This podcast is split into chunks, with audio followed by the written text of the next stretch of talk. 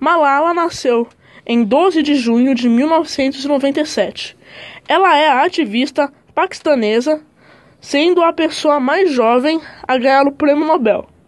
Ela é famosa pela defesa dos direitos humanos das mulheres e defender o acesso à educação na sua região natal, no nordeste do Paquistão. Quando tinha 11 e 12 anos de idade, Malala escreveu para a BBC um blog sobre o seu cotidiano durante a ocupação talibã, onde fa falava sobre seu ponto de vista sobre educação para jovens em sua região. Em sua cidade, os talibãs locais proíbem as jovens de frequentar a escola. A família de Malala gera uma cadeia de escolas na região. Desde então, o ativismo de Malala tornou-se um movimento internacional.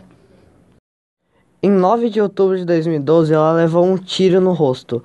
Ela ficou em estado grave e inconsciente por dias.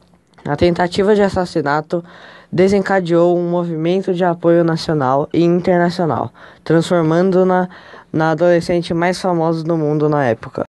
No verão, o jornal New York Times publicou uma, um documentário sobre ela, aumentando a sua popularidade internacionalmente.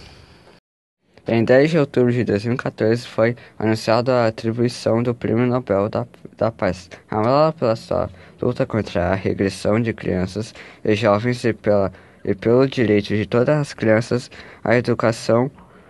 A Malala tinha apenas 17 anos quando ganhou o Nobel.